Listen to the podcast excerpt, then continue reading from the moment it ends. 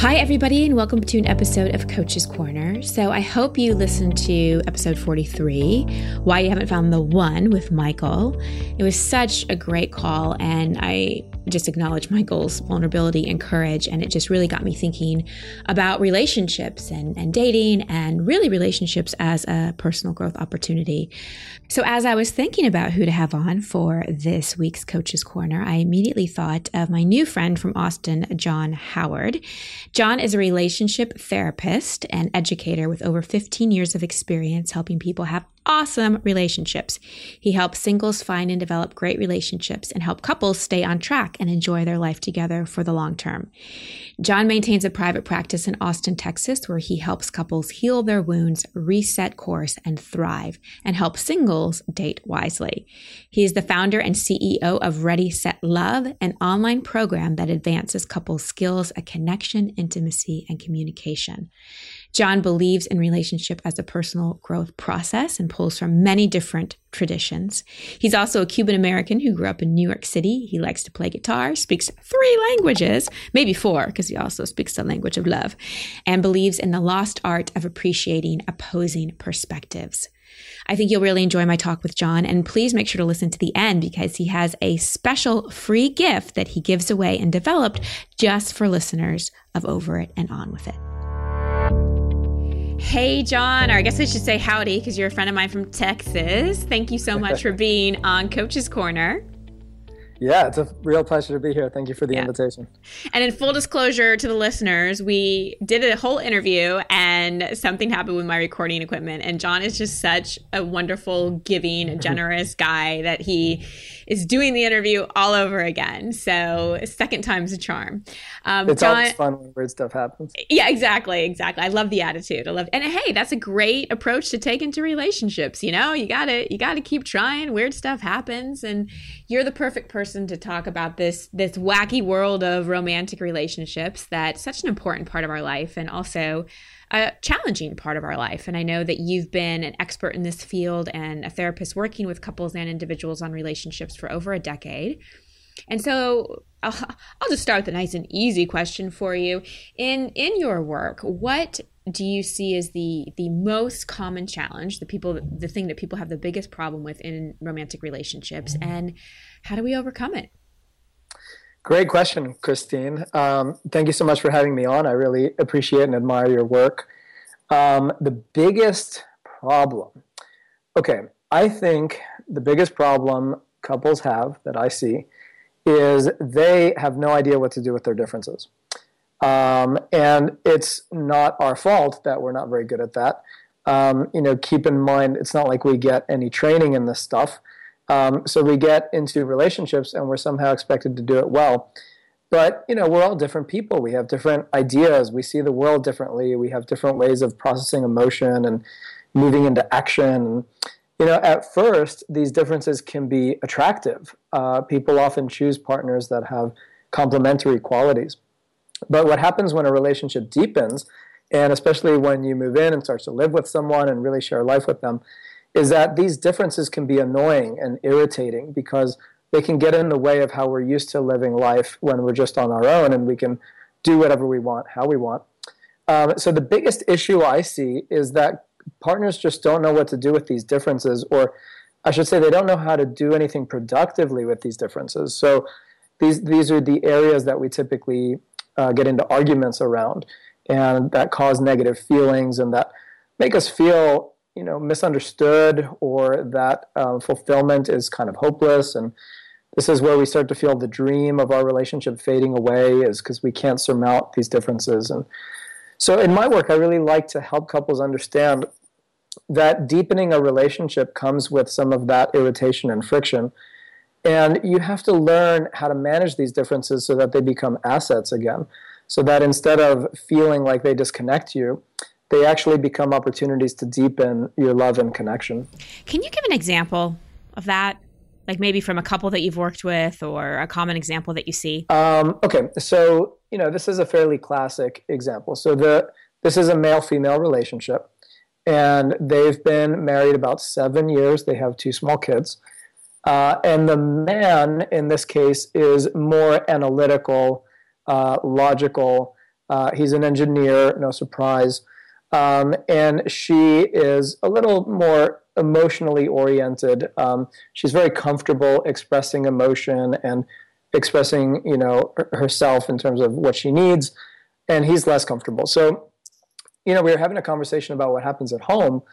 So, what happens when his kids are being kids is that it makes him anxious, right? And and when he gets anxious, he gets controlling, uh, and he tries to impose more structure and dominate. And you know, of course, his partner gets very uncomfortable because she doesn't like those qualities in him, anyways. Uh, but especially when they happen around the kids, it's a problem. So, you know, we were having this conversation of, okay, you guys have a personality difference. You know, big deal, you know, and in the beginning, it was probably an attractive personality difference, right? He really likes to just go out and make stuff happen and solve problems. And she loves the flexibility that comes with him being really good at that. And she liked that he was structured and had a you know clean sense of purpose. And um, so in, at the beginning, he really liked that she was more emotional and fuzzier and more dramatic. And so but under the conditions of life, these things can become irritating. So we had to have a conversation about, you know, first of all, you guys have a difference here. So that needs to be acknowledged and accounted for. Uh, second of all, right now the difference is irritating because you would each prefer that the other was a little bit more like you. But the whole point of relationship is to deepen love and to deepen connection and to experience the ecstasy that comes from really being known and loved and understood and offering that to another person. So I said to them, you know, this very thing that right now is disconnecting you is also the very thing that has the opportunity to really deepen your love. If you can wrap your arms around this difference and turn it into an asset. So, what that did was, first of all, it reframed the conversation, right? Instead of this now being a problem in their lives that's a sign of incompatibility and it's never going to get better. Uh, now they're understanding that no friction and differences is part of the arc of deepening intimacy. And when you hit that turbulence, if you can approach it as a team with the goal of finding ways to deepen your love for each other, those same friction points actually create a tremendous opportunity to understand each other better. So in this case, she needed to understand that he had a lot of anxiety. And of course, this was not something he was talking much about. You know, he would come home and he would be stoic, he'd be carrying a lot of stress, but he would pretend like everything was fine. And so it would come out on the edges. So as they broke down this friction point as a team, you know, she was able to learn that actually her guy was dealing with a pretty high level of anxiety around the kids and that he was trying his best to deal with it, but the only thing he knew to do was to impose more structure on the situation. He was able to open up a little bit about that. He was able to understand how alienated she feels when he goes into that mode.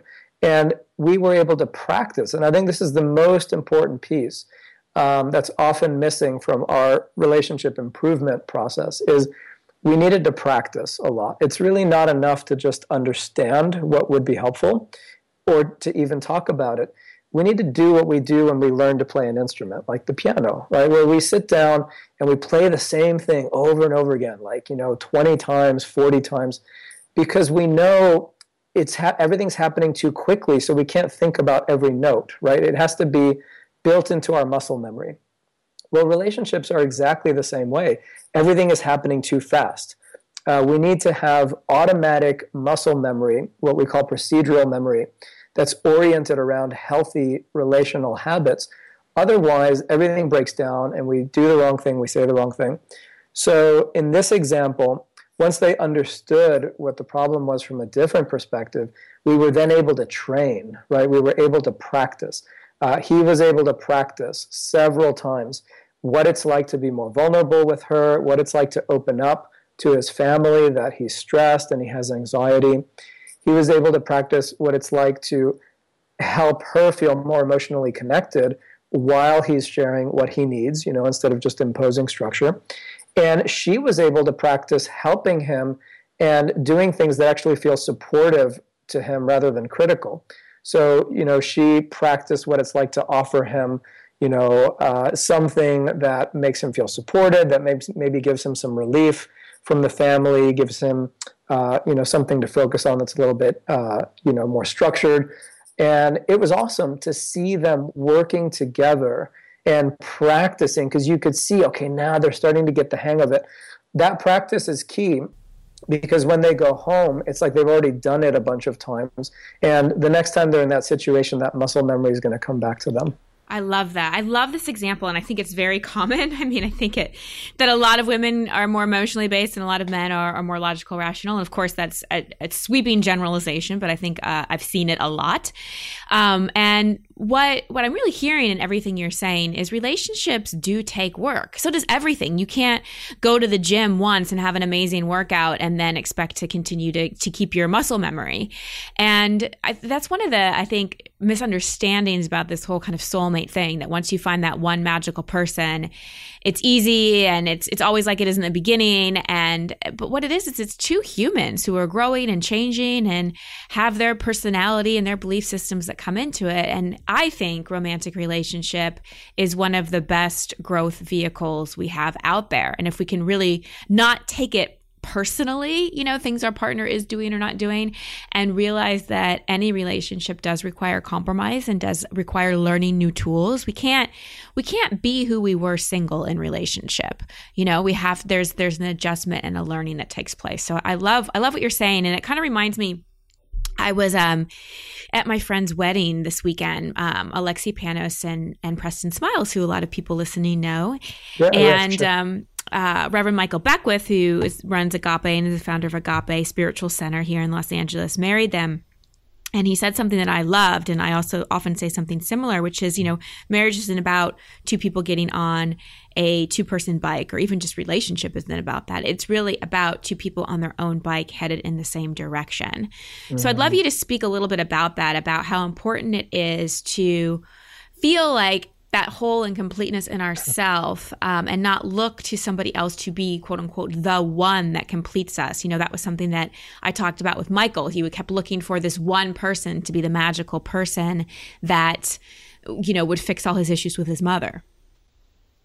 Yeah absolutely. And I, I love that piece of work you did with michael. It was really powerful. You know you and i christine are spiritual people. And so I think, and probably much of your audiences as well. So I think you can appreciate that, you know, sometimes we feel like as human beings on the planet, there's there's a purpose to being alive. There's a purpose to having consciousness and existing. And it may be part of that or a significant part of that is just growing as a human being right? Is becoming more flexible and resilient and wise and um, emotionally savvy and able to connect and give love and receive love and so on. So if we use the the bike metaphor from the wedding, each person is on an individual spiritual journey, right? Each person is born into the world, typically not alongside their partner, right? Or, you know, we're born into the world as an individual. Uh, we have an individual psyche, an individual soul, if you believe in that. And we start to develop an internal experience of what it means to be alive that's individual to us so whatever those hopes and dreams and aspirations are and some people you know then refer to spirituality as something that's important to them. Um, it's a very rich individual uh, source of meaning for us how we interpret all of that. So when we get into relationship which by the way is optional right? I mean we have to have some pretty good reasons for getting into relationship. We shouldn't just do it because um, it's got to really add something to our lives. So when we get into relationship, we have to respect the fact that two people are on this spiritual journey, or at the very least, they're framing their sense of meaning and purpose uh, to some extent individually. And you have to give that a lot of respect. Uh, but at the same time, if you operate too much as individuals, you're going to struggle at the primary task of relationship. Now, not everybody might agree with me on this, but I think of the primary task of relationship as a spiritual growth exercise as well. Meaning to say that the extent to which you let somebody in and the extent to which you give and open and share, right, is exactly the same process we're engaged in in terms of our individual growth. And so if you're uncomfortable with intimacy or if you're uncomfortable merging with something greater than yourself, then all of those friction points are essentially limitations, right? The, the beautiful task of relationship is the same as the spiritual growth process. It's can, can I merge with something outside of myself, with something greater than myself? Can I live for something greater than just me, right? Which is maybe a family or a combination or whatever two people are creating together, while not losing my individual sense of purpose, my spiritual identity, um, you know, my needs, my authenticity, and so on. And a lot of the problems in relationship, as you know, um, happen because people are on one extreme end of that spectrum. They're either uncomfortable with intimacy and they're not allowing themselves to bond and merge. And those people are annoying to be in relationship with because they don't let you in very much. Or people are on the opposite end and they're trying to merge in every single way possible and they they don't have a cohesive sense of self you know everything is reliant on the other person and that becomes annoying and that becomes a burden. So the skill is really walking that middle road of independence and authenticity plus a deep comfort level with intimacy and sharing I love that. And I completely agree that relationships, it's not just about, I often say it's not about registering at Crate and Barrel and having 2.5 kids. It's, it's really about the, the spiritual growth and the learning that can happen. So this is such great, great, rich content. I'm curious about advice you have for people who are looking for quote unquote the one. And let's say that partner, that side by side partner to have the growth with, and they, they're having trouble finding that person or they keep kind of dating the same person and getting similar results like Michael in the podcast episode was was experiencing. What advice do you have for people that aren't currently in a relationship but would love to be in one? So, great question. So, with my single clients, uh, I use a four step process. I've been using it for years. Uh, it's an adaptation of some psychological models of dating and so on, but I thought they were a little outdated and needed some refreshing with some of the new science and so on. And so I, have developed a four step process, which begins with how well do you know yourself? Based on that, do you know what kind of a partnership is fulfilling to you day in and day out? Are you aware, and I've seen you talk about this as well, Christine, are you aware of your limiting beliefs that can prevent the right relationship from happening in your life? And then, do you have a practical, strategic plan for making the right relationship happen? So, if we just take uh, the second step, which is um, how is it that you're going about looking for uh, somebody? Well, obviously, first of all, you have to know yourself. You have to know what you bring to the table. You have to know what's important to you. And I encourage my clients to write down three absolute deal breakers. Uh, these are things that any one of them missing would cause them to not feel fulfilled. And these these can be things like you know being treated with respect, or having a close emotional bond with someone, or having trust, or a compatible lifestyle, things like that. Uh, now, once people have an idea of what's fulfilling to them, then I encourage them to identify organizations, uh, charity groups, communities that sort of pre-filter for that demographic. Because what a lot of people are doing is they're dating in a very scattershot fashion or they're dating online as a primary strategy and there's way too much noise in the system it's really hard to filter down um, and so i really like the idea of first getting clear and second narrowing your dating pool by putting yourself in the right situations with the right people that already pre-filter for that demographic mm. I love that. I love that. It's being really intentional and being intentional about the kind of partner you want to be as well, which is amazing. Yeah. Well, this this is all such good, amazing content, and I know that you put together something special for listeners for over and on with it. Will you tell people what what that is and where people can go to find that? Yeah, absolutely. So when I was listening to your coaching call with Michael, uh, there were four things that really stood out to me that I wanted to highlight for your audience. And these are concepts that, if you're in a relationship, will help to deepen your relationship. And if you're looking for the right relationship, will help you organize your, your thinking and your actions in a way that leads in that direction.